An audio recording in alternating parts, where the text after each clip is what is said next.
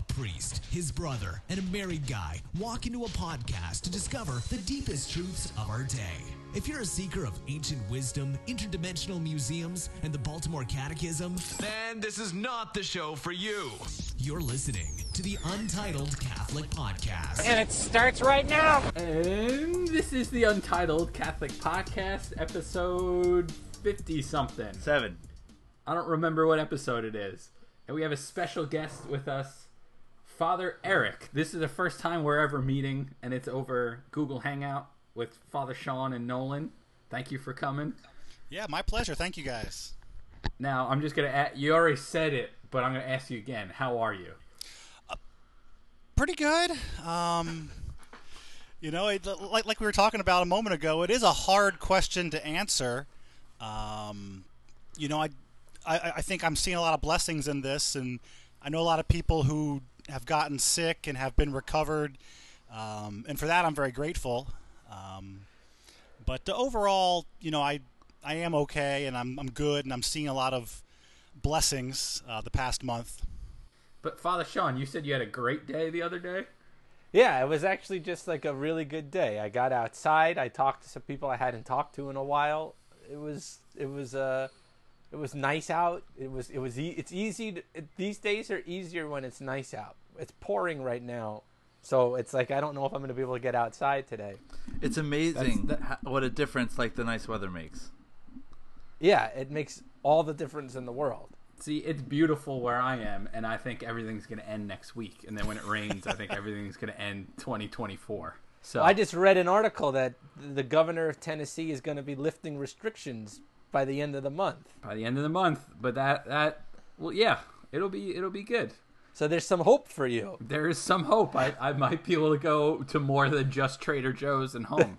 You could get a haircut. I could get a haircut. Although Yeah. Megan is Not that I'm not saying my you need a haircut. I'm just saying that you will have the capability to get a haircut. Yes, and I I'm friends with my barber. Speaking of hairs cut, Nolan, this is looking sharp, man. That's you look- good with the uh, the beardless there. I know. I had to do it. I, it, but it's funny though because every time, so, so the only people aside from my immediate family that have seen it are people that I've like zoomed with or FaceTimed with, and they just assume it's like a, a coronavirus response, but it wasn't. It was a it was a it was a Easter Sunday thing. I was pla- I was planning for months, and had and had no effect whatsoever. And then the coronavirus took your took away your thunder. yeah, That was amongst my top five searches. Should I shave my beard to prevent corona infection? Yeah, that's, some people say yes, some people say no. The the answer should be no one knows. I didn't see enough warrant to, to shave based on uh, the top two Google searches I clicked on. Yeah. If if I'll, I'll try Yeah. and call I'll try and call Dr. Fauci. I was gonna say if and Fauci says it, then I would shave it. But if not, I think you're good. To go back to something that Justin talked about last week, I watched that. Uh, I watched six minutes of the the Fauci conspiracy theory that you sent me. That video. Within the first six minutes, I already found four problems with what the guy was saying. Interesting, really. Yeah, yeah, because he's talking about stuff that makes no sense. Aren't we all though, Father Yeah, but no, but he was like he was talking about the way viruses work, and what he was saying was incorrect. Oh, I didn't know you were a doctor now. Well, I was like, that doesn't sound right, and then I looked it up, and there was a bunch of comments, and one guy was a doctor in the comments and saying this is not how viruses work, and he gave sources showing like from like real medical journals. Here's the point of the story. Trust no one. You don't have to be like a medical professional to have like reason and common sense and to know like enough how things work. You know, like I, I think that's one of the victories of the past month is a greater um, reliance on experts and not celebrities for like information. Um, like so, Dr. Birx and Dr. Fauci are like the the Corona celebrities, and Yeah.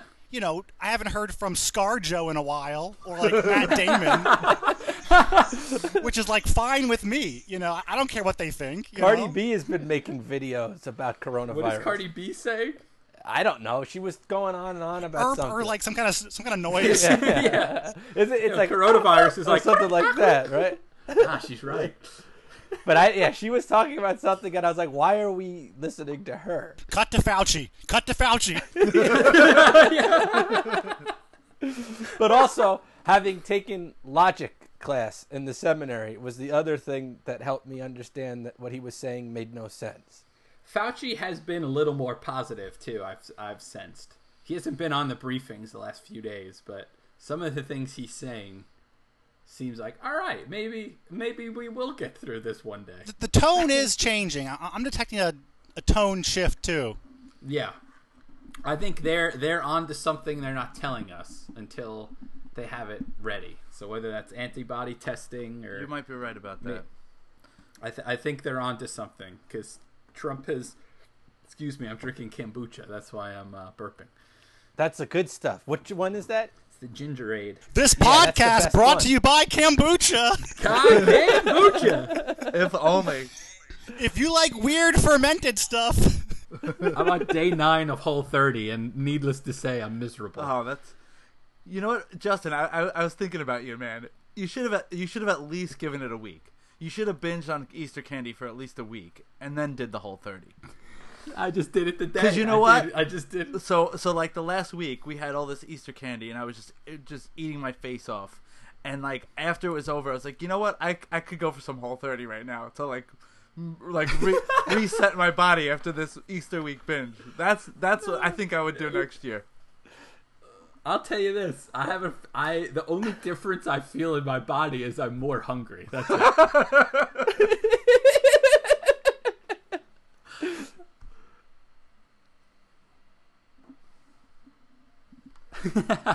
Uh, no, I've had an uptick. Um, because I have to rely on things that I know that I could get easy. So like bread is something that's easy to get. So and cold cuts you could get they're like prepackaged and stuff like that. So I've been eating more sandwiches than I normally do, and I had four slices of Sicilian pizza a few days ago. Was that part of your great day? and then I took a nap and I woke up and I felt amazing. So I don't know about this whole 30 thing. I have not I have not gone crazy with the Easter candy though. I have remained w- w- uh, with some self-control. So that that is that has happened. I I instead of I'm like normally after Easter I'd have like four cookies, but now I'm like I'll only have one. I don't think I've ever had just one cookie. Yeah. God bless you. So, Father Eric, you you're friends with Nolan or and vice versa. What it how do you guys know each other? How did you meet? I had we had met at uh, St. Joseph's in New Paltz, one of our Capuchin parishes. Nolan, were you a senior at the time, or had you just graduated from SUNY New Paltz? Actually, I think I was. I think I was only like a, a sophomore or a junior. Okay, you had the air of a man much older. Okay, possible. Um, I um, yeah, I was. Uh, I, I was. Pr- I'm pretty sure I was either a, a, a sophomore or a junior. Um, and I, I helped out at the parish, which you know uh, I I wasn't so involved in campus ministry. I became more involved in the parish, and um, Father Eric at the time was uh, the youth minister at the parish. Yep. And that was a great experience. That was my first experience in youth ministry at St. Joe's there, and and we, that parish has been really blessed to have a every year a handful of uh, some of the young um, kids, uh, students from St. Joe's help out because that's like such a blessing, and it's kind of rare to have that age group, you know, early twenties in a parish these days in New York. Yeah, that's awesome. We'll play it. So, are you Especially from up in New Paltz. I was going to say, are you from New Paltz, Father Eric? I'm not. I'm from the the state of Maryland originally. Oh, nice. Very cool. The first Catholic colony. it thank you for knowing that. that that's actually excellent i'm always kind of reminded of that because here in uh, you know new england new york it's all you know, puritanical foundations but maryland is the founded as a, a catholic refugee haven there Yeah. Home home of the Baltimore Catechism. That's right. a lot of those early councils were in baltimore so you're we failed to mention that you're a Capuchin priest. What? How would you describe that? man you, another hard question um, what's a podcast friendly uh, format here so the francis with the uh, with the Franciscan family, it's uh, it's really different than the Jesuit order or the Dominicans. There's only like one Jesuit order. There's one Dominican order. Um, the Franciscans are like a vast and dysfunctional family. But uh, and if you ask 100 friars, you'll get like 100 answers. But um, this is my perspective, which is accurate and true. Um, there are there is an um, three three groups are members of what's called the First Order of St. Francis. All of these groups have the letters OFM in their, their letters. The Capuchins, the Conventuals, and the OFM nothing. Um, all those groups can trace their leadership back to St. Francis of Assisi. It's kind of like how, you know, Catholics and Orthodox can chase can trace their leadership back to the apostles. It's with, with with the Capuchins, the Conventuals, and the OFM. They can all trace their leadership back to Saint Francis. And there's like you know thousands of other Franciscan groups um, that are all kind of kind of related, but only those three are part of what's called the First Order. And where are you? Where is your monastery? Where's your residence? I live in? Beacon, New York. Oh, okay, awesome. Now, what what is a, a day in the life of Father Eric pre coronavirus? pre-corona. Um, it probably easier to give you like like kind of a week than a day. Um, Yeah. I, I do. Uh, I'm currently the chaplain at Capuchin Youth and Family Ministries, which is our retreat center in Garrison. Um, this is right across the river from the from West Point in the Hudson Valley. And uh, in a given week, we might have two or three uh, days of retreats. Might have a weekend retreat, or like a confirmation, like a one hour or a one uh, a one day, like you know, four hour retreat for a parish or for a school. Um, between that, planning stuff, planning retreats. Um, I also am the supervisor for the Cap Corps volunteer program, so I'm you know mentoring and and meeting with them on occasion. Um, yeah, well then then that's the ministry. The uh, you know the personal spiritual side is every morning we have together at our house morning and evening prayer. Um, we make meals, you know, and uh, it sounds kind of like I guess you know average when you talk about it, but you know it's that that's the life of I think a lot of religious is you know prayer, spirituality, meals, and ministry. So how how would you describe your your mission then? It's I mean it sounds retreat based, service based. Yeah, um, this particular ministry I'm at now um, is retreat ministry. The basic, I mean, I guess the the mission of our center is the mission of the the church at large to to become saints of ourselves and others, and to give. It's focused on teens in particular. We do some middle school, some college, some young adult, but teens are kind of the majority of our retreats. Really, to try and help teens imagine themselves as saints right now. That's awesome. Hence why you and Nolan get along so well. Absolutely. And that's that's something I actually like always admired uh, Father Eric about like especially now I can really appreciate it uh, working with youth ministers and knowing how tough it is to begin in youth ministry and just when you first get your feet wet and um I Fa- Father Eric got like the the key elements of youth ministry the the relationship building and the um and the uh, just loving everyone where they're at like he got that like immediately and i mean father eric you were you were uh what like early 20s when you were a youth minister at the parish I was I was 20. I didn't advertise Okay. that. I, I grew a beard. I grew a beard to try and like you know look a little older, but uh, I wasn't a whole lot older than them at the time. But that program like you're you're only a youth minister for a year. So you're assigned to a place for a year which anyone who's done youth ministry knows like um how much like those things take time to build up and the rapport and the rela- but it was almost like you know father eric uh, you know at the time like it just seemed like like if you had said he he's been here for years it would have like seemed that way because it just was such a natural fit and and just uh really again he got he got the most important elements of youth ministry right away thanks for saying that. I think that parish um, had a lot of advantages, being a Capuchin parish. Um, something, you know, about uh, our parishes, we do kind of seem to have a thicker um, connection with our people than, than I that I experienced at uh, my home parish. There's something I I don't know how to describe it exactly, but um, there's a, there, there's a unique kind of charism I think that, that happens between the people at our at our parishes. I, I sense like a more of a like we're all in this together um, type of. Not that you not that you can't and don't see that in other parishes, but I definitely have r- recognized that in a place like St. Joseph's where we were at. That's a great tattoo slogan. All in this together. I've heard I've heard that a lot on all the commercials. All the, every commercial on TV now. That's what it is. We're all in this Yeah. together. But those are those are from celebrities, and we're like, all right, you go back to your mansion, and Yeah. we're all in this together, buddy. it's, it's like as if there's another way to be in this. You know, Um, I'm gonna be in this over here. you, you go over there. Well, they had some kind of Disney sing along recently, and it was all these famous people singing Disney songs in their rich, like huge mansions with all these costume changes and all this other stuff. And I was like, this doesn't make me feel better. I'd rather just watch that movie and sing along than watch a bunch of people sing these songs that aren't singing them as good as the originals. Or like getting super jealous over Nancy Pelosi's ice cream collection.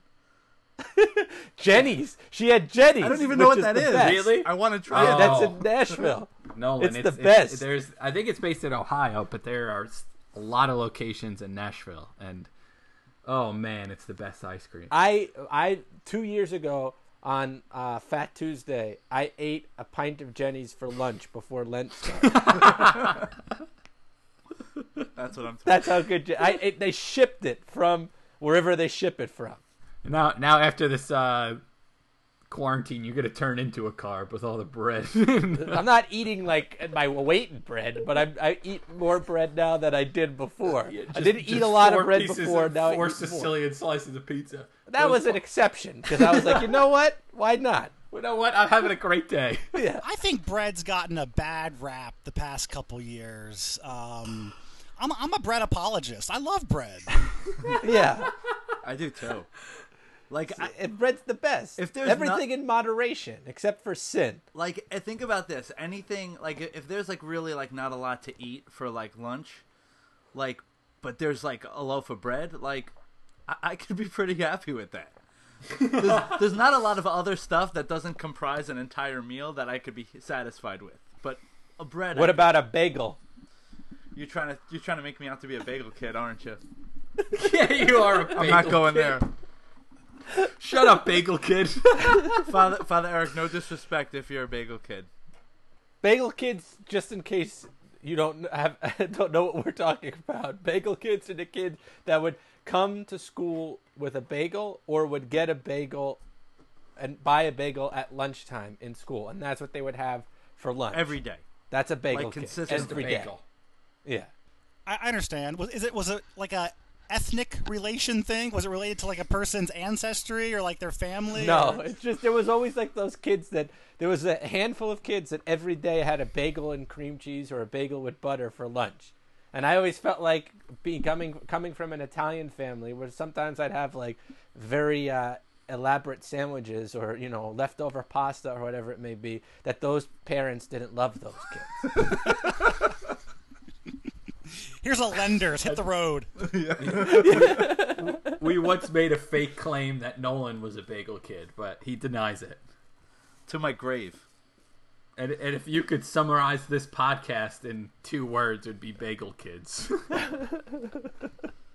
so, Father, you after your year of ministry, is that when you entered, or was there kind of a, a discernment period? I had uh so prior to being at St. Joe's in New Paltz, I had uh, been a cadet at West Point for two years, right across the river from where where I now work. So this is like the next. The Hudson Valley is like the nexus of my life. Um, and so I was I was 18 years old. This is right before 9/11. I was a I was uh, entered the uh, the academy, and so that September, um, you know, everything like the whole world changed, you know, and the vision of the military mission, you know, kind of uh, change too, and um, it, it gave me a lot of pause. You know, being 18 years old, I hadn't, you know, really being a teenager and uh, lacking all introspection, hadn't thought a whole lot about you know the future and stuff for myself. And at the same time, I got a hold of um, some biographies of Saint Francis of Assisi. In particular, the ones by Julien Green, Jorgensen, and Chesterton. And I, I, inhaled those. I read those in like rapid succession. Um, and I think you guys have probably had these moments too where the experience of a saint maps on very closely to your life. Um, in the Gospels as well, but I think for me, St. Francis was kind of my uh, like map. And he himself, as you probably know, had wanted to be a soldier, had failed, he sucked, got captured the first day, um, and then you know, with the Lord, kind of found uh, a new path to his his sanctity, and uh, th- that's really what I was kind of um, in the midst of too, 18, 19. And then I made a retreat at CYFM, and uh, that that was like the right time for me to go on a retreat. 19 years old, starting to have some some spiritual awakenings. I was always, you know, Catholic and had a, a good upbringing in the faith, but you know, in, in some ways it was uh, more knowledge than experience and actions, and so I guess that's what young adulthood's about. You know, kind of taking what you know intellectually and you know putting it into to practice and knowing it deeper. So uh, yeah, between going on a couple retreats at CYFM, I started working there. Left the academy.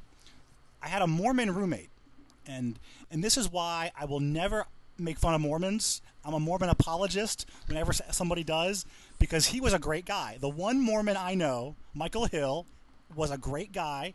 We had great talks about faith and all these things, and I learned and I was inspired by this. Um, every practicing Mormon does a, I think it's a two-year mission when they're like 20 or 21. And so Michael explained to me, I'm getting ready to go on my two-year mission to wherever the their church sends them. And I was like, man, that's a great idea. Um, I kind of want to give like my prime to uh, to the church and you know give something you know these formative years. So I I ended up leaving the academy with the possibility of returning a year later, and I was a, a volunteer for for CYFM. Um, that's how I met the Capuchins. That's how I became close with them, and ended up uh, let's see, I guess six years later, joining the order. Oh wow! So what? That's what, really cool. What happened? But in in that six years, were there? Nolan had mentioned like a. Uh, Nolan, you you could probably ask the question. Yeah, Father better. Eric, uh, I, correct me if I'm wrong, but didn't you do some kind of pilgrimage, some kind of like journey? I remember you staying at different different places around the country. Yeah. Calling it a pilgrimage is very generous. Okay. I um I, I was 20. I guess I was 21 at that time after finishing my Cap Corps year, and uh, I I applied to a couple of colleges because I, I only finished two years um, at West Point, and uh, I- I wasn't feeling it. You know, I was like, you know, I, I can go back, you know, whenever a year or so, but. Uh, I finished my year and I had really focused on that year and hadn't really um, thought much about like a lot of my peers were going to grad school or you know taking jobs teaching things like that in ministry. And i just uh, i hadn't i hadn't done that. And so i said i'm just gonna like take three months maybe till christmas. At that point it was like um, july. So i guess june July, like whatever the summer was the summer into fall and just like travel.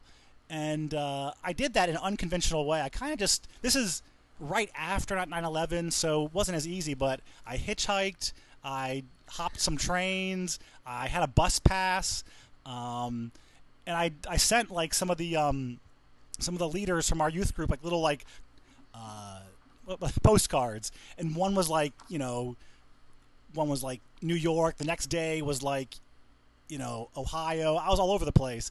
And i had stayed at different monasteries and friaries.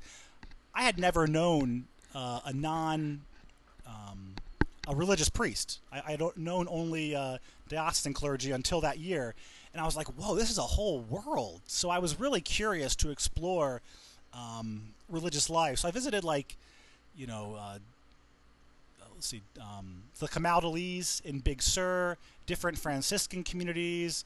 um, Benedictines in Vermont, lovely groups, all kind. It was a real blessing, and I, I pray. I started praying for real, and I journaled like crazy in that time. Um, this is before the advent of like the Kindle and the smartphone, so I would like traipse around like a hundred pounds of books with me in like a big old backpack, you know. Um, yeah. So that That's that awesome. that was like a formative. It, it was a, a kind of a pilgrimage, you know. I didn't think of it in terms of that, but um, that gives me a new way to view it. And uh, yeah, that did clarify for me. Like, I think the Lord is calling me to something. I was at the time 21. I didn't feel any urgency. I finished at the University of Scranton. Uh, later on, that I transferred to Scranton, and um, yeah, about I guess a year after I finished there, I, I joined the order. Awesome. That's all. Do you have any wild travel stories during that time? Um, wild travel stories. Well, it wasn't like Hunter S. Thompson or anything. It wasn't like uh, Jack Kerouac. Monasteries aren't like the wildest place, but I, I did like. Um, there are things I did in that span I would never do now. Um, Yeah, like when you said you hitchhiked, I was like, I, I would never do that. it takes a special kind of stupid at, at 21 years old. Um, I, I, like I, it was it was I put myself in some situations that uh, I would not uh, advise other people to do. I would just like I had a tent. At the time, I was really into hiking and backpacking, so I had like a kind of a small sleeping bag and like a little tent that I was carrying. Um, also, I think my lack of fitness at this point in my life also would prohibit this. but I would just like hike and hitchhike, and wherever they drop me off, I would just like find a wooded area and, and sleep there for you know a night, and then kind of carry on to the next place. I had a loose kind of map of where I wanted to go, and I had contacted these different um, religious communities ahead of time, and I gave them like a rough date, rough, uh, you know, like I'll be there between Tuesday and Friday, you know. Um, That's good. Yeah, that's, that seems like a good landmark to hit. Yeah, so d- this is the first thing that comes to my head. Not like a wild story. I was terrified one night.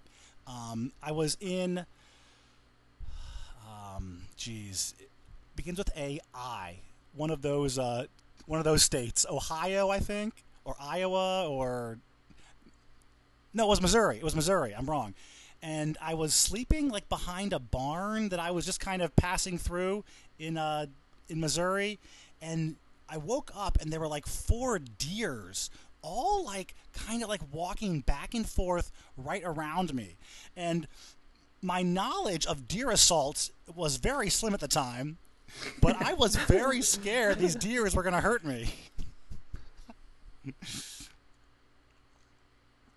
So, that's about as wild as I got.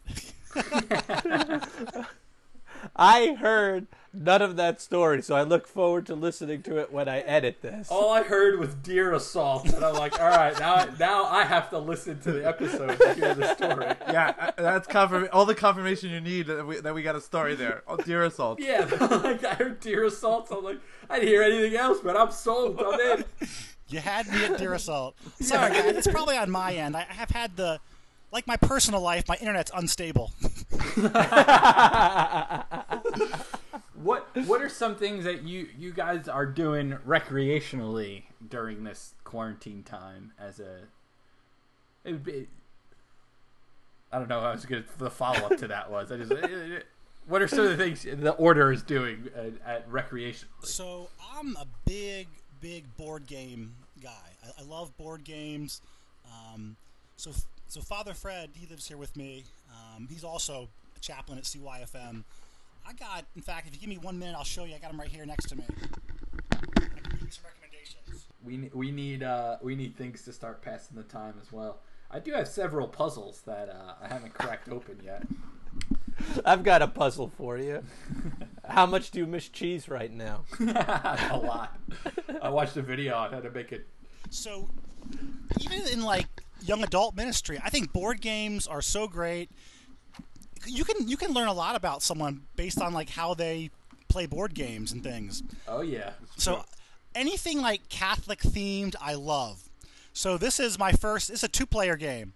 This is called Avignon Clash of Popes. this is like it's like a two-player card game. It's uh it's kind of cool. There's like different cards you move around. Um, this is the follow-up, Avignon Pilgrimage.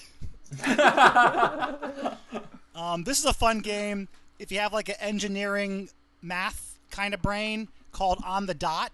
This one's cool because you have like transparencies. You get like a pattern on one card, and then you have these transparency cards, and you got to like manipulate them until they reflect that pattern. So I just think it's a clever kind of game. This is a good one too. Rook, you know, we pray, we we eat, we play some games.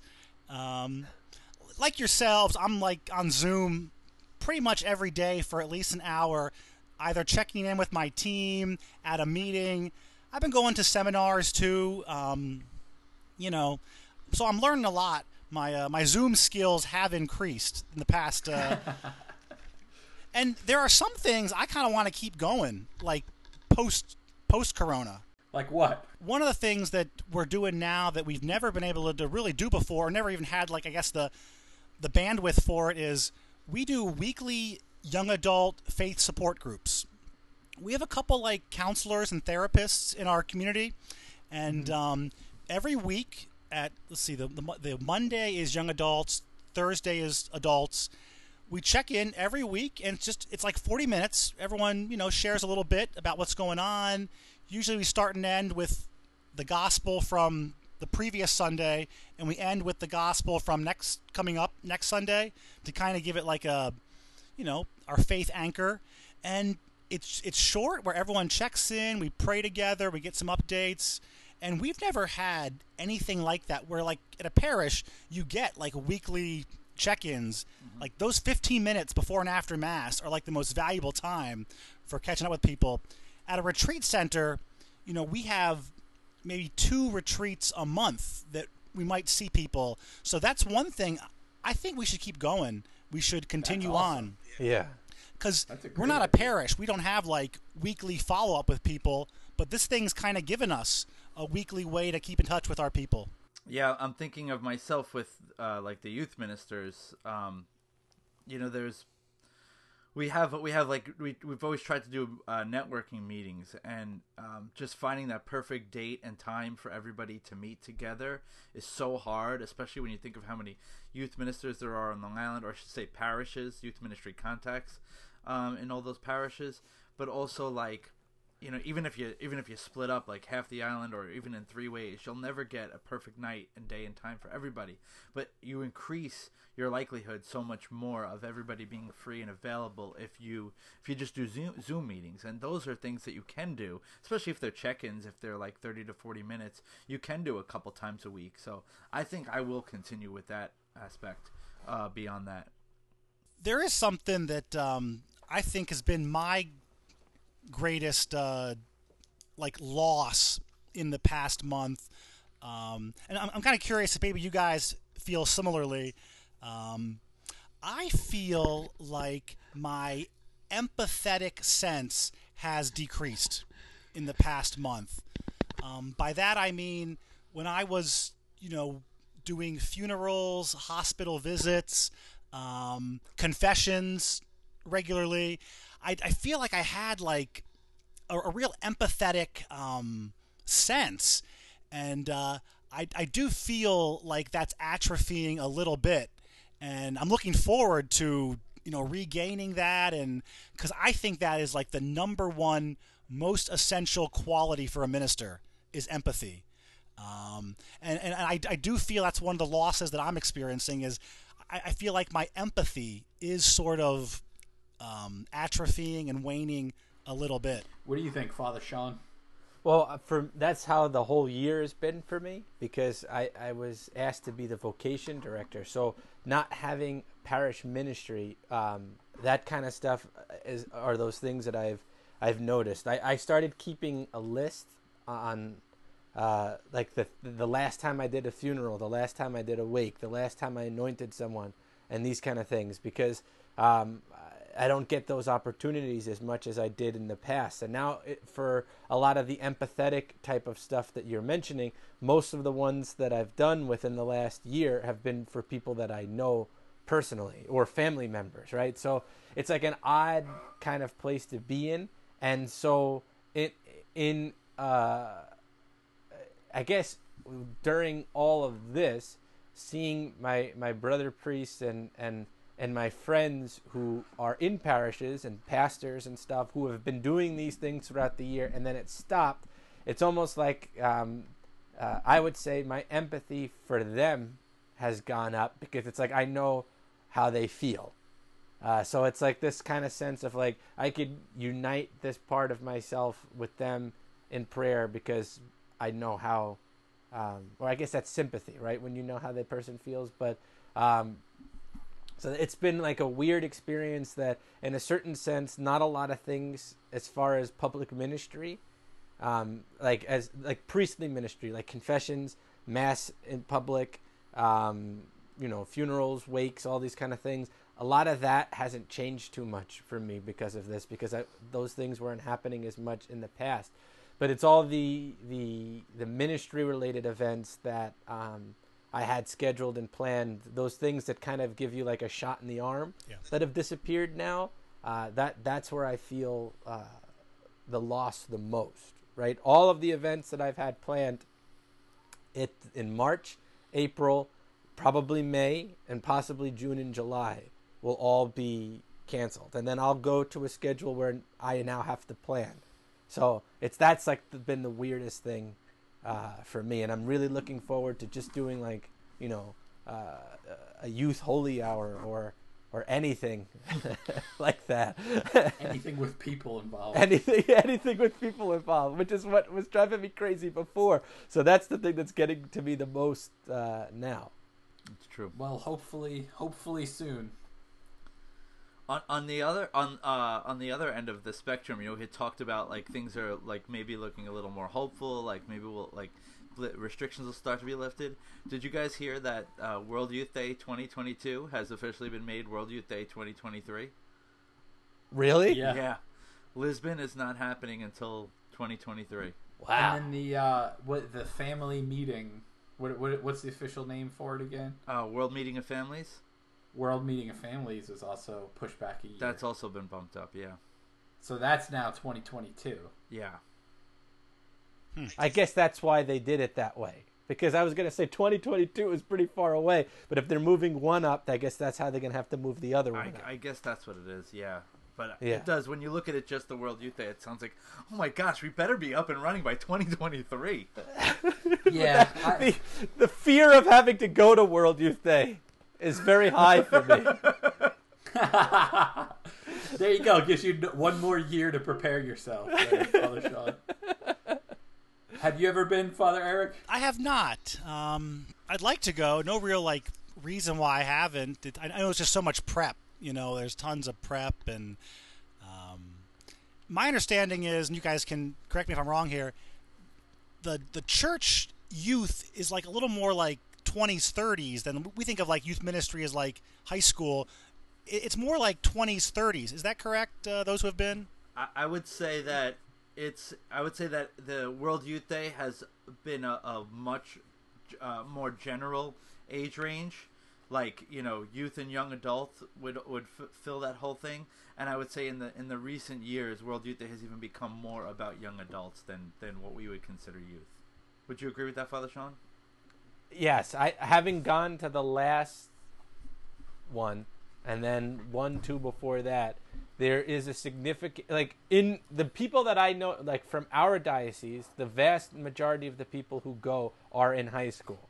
Um, but looking at the people who are there from other parts of the world, the majority tend to be college and older.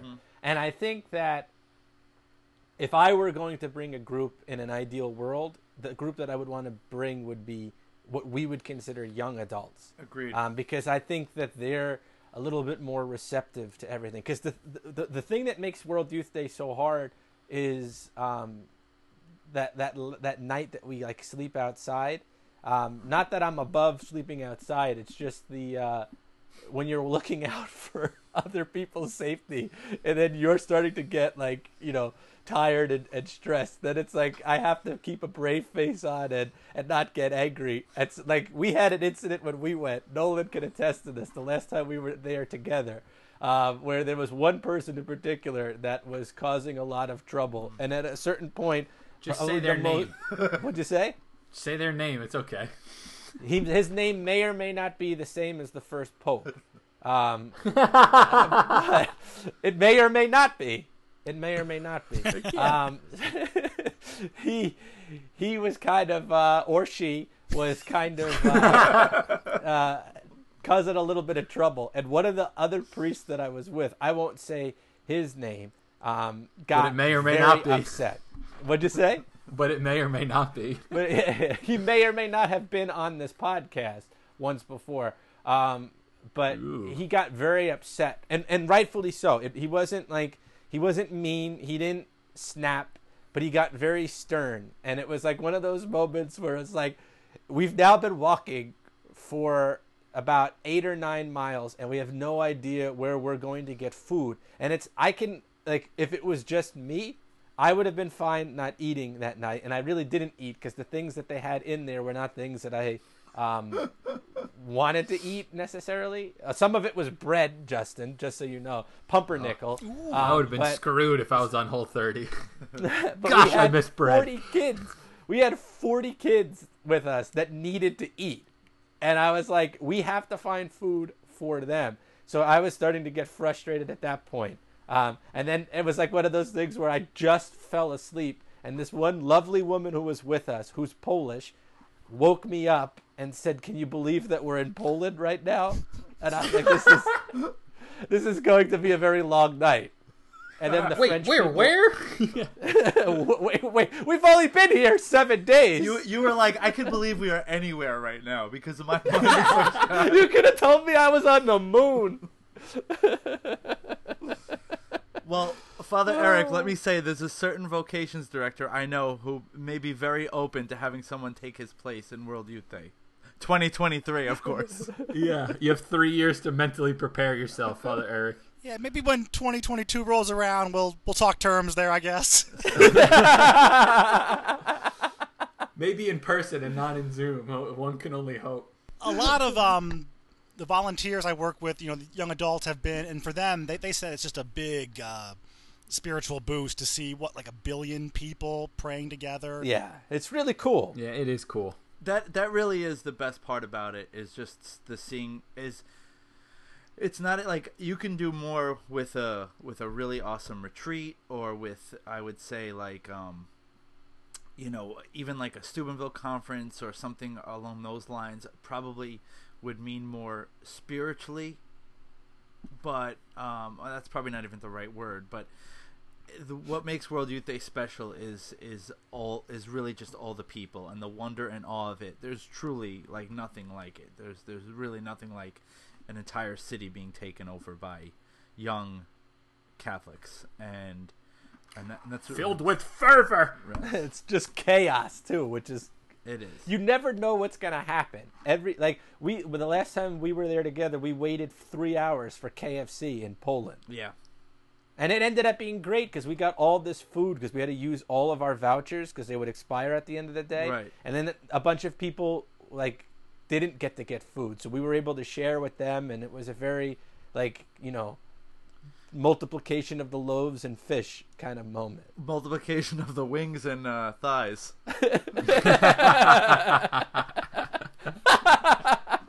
but it is. It's those little stories, right, that really make it. Those little, uh, those little moments, random moments of like giving people uh, some extra chicken. Yeah. I mean, we're talking to Father Eric here. He was almost assaulted by a deer, for all we know. So sleep sleeping outside for him is that that'll be nothing. He can it's hitchhike it's, his it's way like there. one of those things where all if I if you were to tell me that I was gonna go to World Youth Day with like us four, then I'd be like it would be great. But when you have to watch out for people, it makes it so much harder. And someone's That's always going to lose their passport. Someone's always going to Yeah. like leave their bag back at the the hostel. There's always going to be a couple knuckleheads who like Right. change the entire day for you. and every day someone else is crying about something and it can range from like this poor person broke their foot to uh, this person like you know uh, was upset because the internet on the bus wasn't working. Right. So there's then you have those sound- range of uh, You're emotions now as well. describing a day in the life of Tor, basically. People crying, complaining about the internet, and losing things. So and I, I'm ready I would, for it. I would actually say like uh, most of the time, I think like people when they cry in World Youth Day or when they're really upset, they have good reason to, and it's like you kind of it, it makes it worse because you want to cry with them and you want to be. Yeah, but you can't But you can't. can't Yeah. because you're supposed to be the leader, and you have to put on like a brave face and be like, "Oh no, this, you know, the the fact that we all, you know, have uh, you know, have heat rash and like, you know, we're all sweating and we we've been walking for you know 30 miles and uh, we are Yeah. our shoes. Are, it's great. It's part of the experience, and it's like in your You've had to pee for the last four hours. stop crying. Well, one of my favorite moments when we went was one girl got like sick, and she was very upset and she was crying. She was, I think, she was dehydrated. Yeah. And then another girl started crying. I was like, "Oh no, what's wrong with her?" And one of the other chaperones was like, "She has a, she just has a case of being dramatic." And I was like, "That was hysterical." and I was like, oh, "I'm glad you said that." and now you know the symptoms of that. yeah, but so now we all have this common experience of coronavirus that when we do things like World Youth Day in the future, we can say, "Remember when we were quarantined? Isn't it so nice to be able to be outside and walk for six hours?" Yeah. So that's that's all of your ammo, Nolan, That's when you do it. That's right. You could uh, say 2023. You know, three years ago, we, we weren't allowed to do this, so when, we- count your blessings. when we're sleeping out in a field and next to some guy with bo, can we just think about it? You could be all by yourself in your house, quarantined right now. Social distancing. oh, So man. the the last thing I'll I'll ask to to bring some religion into this. Uh, I'm not sure if you preached Sunday, Father Eric, for Divine Mercy Sunday or not. Did you did you have a homily? I did. What what are your uh, how would you summarize your homily for everyone listening? I talked. I spoke directly to all the Thomases out there, um, and I apologized on behalf of the Universal Church for any time someone's called them Doubting Thomas, Um, because it's not really the quality that that, he, that that's not his like defining modifier. You know, he's the one who says, "My Lord and my God." He's the one who sticks around for a week when everyone else is like overjoyed, and he's like, "Well, I wasn't there. I was isolating." You know, and, and he might have been doing their grocery shopping. Like we don't know why he wasn't there, but he's not doubted. I mean, he, he they've had an experience he didn't have and so he's not any like more doubting than anybody else. Um, but the fact that he sticks around, that to me says something that, that he stuck around for a week, despite not having that experience, and that's how I think. So he had a delayed Easter, Yeah. um, and, and that, that that's how I feel. I mean, that's how you feel. Um, I believe the Lord is risen. I believe the tomb is empty. There is something in Easter that I am not experiencing now, um, and and like Saint Thomas, um, I am sticking around, and everyone's sticking around as best we can, um, because we know that the Lord will fulfill His promises, and when that comes, we can place our experience into the body of Christ. That is good. And there's the homily. There's the- homily. Ladies and gentlemen, there's the homily. Father Sean, you know that you you you cannot screw up these Easter readings. no, they're all perfect. you yeah. ha- you have to really try to screw up the Easter readings. They're so there's it's a fat pitch every day. Yeah, yeah. And there's oh, and there's so much in there that all you have to do is pick one good thing and run with it, and you're fine. It's rich. Um, so when we were in Poland for World Youth Day at the Divine Mercy Shrine, there was this priest there who was like, I wrote my thesis. He was from Ireland. He's like, I wrote my thesis on this and blah, blah, blah, blah, blah. He's going on and on. And in my heart, I'm like, I don't really care. And I was the one celebrating the Mass. And I'm like, this is nice. And I, and I love, you know, the idea of mercy and all of this stuff is good. And, you know, uh, I was like, so I, then I asked him, do you, do you want to celebrate Mass? And he goes, that would be amazing. But there was another, another priest was preaching and then I had to go up to him and be like, and he was really excited to talk about divine mercy. So I went up to him and I said, I just told that priest he could celebrate mass because he was like super excited. And he goes, I guess I should let him preach. And I was like, I'm not going to tell you what to do. You can work that out with him. And then the guy preached for like 30 minutes and it was great. And it was right after, um, right after, uh, we had that night where we camped out and everything that I was talking about before. And as he was preaching, I realized like how mad I was at, at a, certain, a, few things that had happened like that day and, and the day before. And I was like, even though I went to confession right before I went on the pilgrimage, I was like, I need, I feel like I need to go to confession and I feel like I need to go to this priest. And right after it was over, because he preached so long, we were told we have to get back on the buses. So then I'm running to get back on the bus, and then we're told we have 30 minutes. And I'm like, well, now I missed my opportunity to go to this guy. God put this on my heart, and I don't know what to do. And I'm walking around in the bookstore, and the English books are in the corner right by where everyone's lined up to buy stuff. So I'm like, I'm not going to look for anything here. And I'm kind of like hanging out, and I see Nolan. I'm like, I'm just, I'm going back to the bus. Because I knew I couldn't wait online for confession because we didn't have that much time. So I said, God, I feel bad if you want this to happen, you have to make it happen. And as I start walking out of the bookstore, that priest walks in. And I looked at him and I was like, Can you hear my confession? And I make sure I slipped in there. We only have five minutes, so don't like give me a lot of advice. Just kind of, you know, I'm, so- I'm sorry.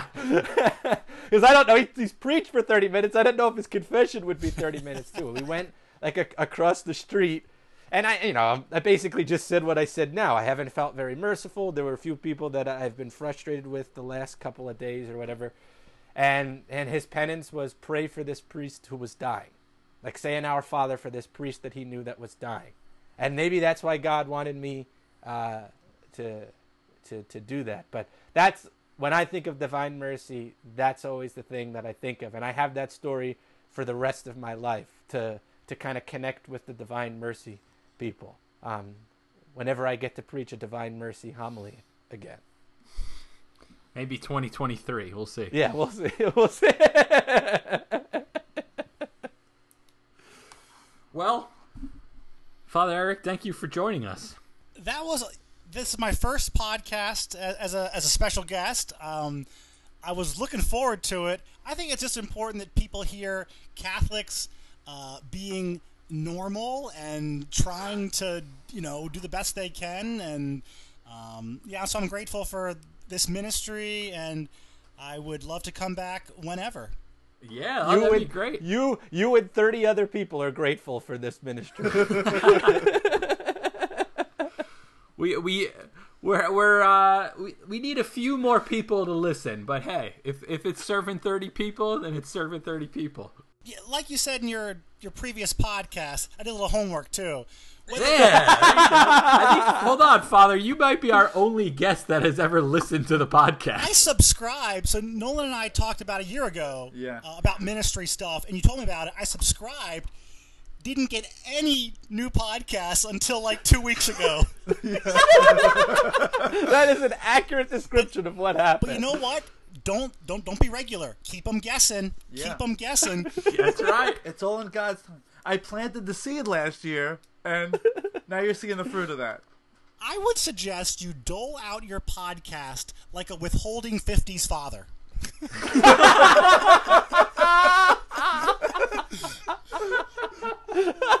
Every two that months, give him an attaboy. Just when they seem so desperate that they can't move on, here's another episode of the Untitled Catholic Podcast. awesome. You can make this one three episodes. we gotta cash in while we're all uh, locked in. So That's right. That's right. well, Nolan, you have anything else to add? No, I don't. This was uh, this was a lot of fun. This fun. was a great episode. Yeah. Well, we will definitely have you back, Father Eric, and as always, Father Sean. God bless everyone who listened to this podcast. You've been listening to the Untitled Catholic Podcast. See you next time. Dear Assaults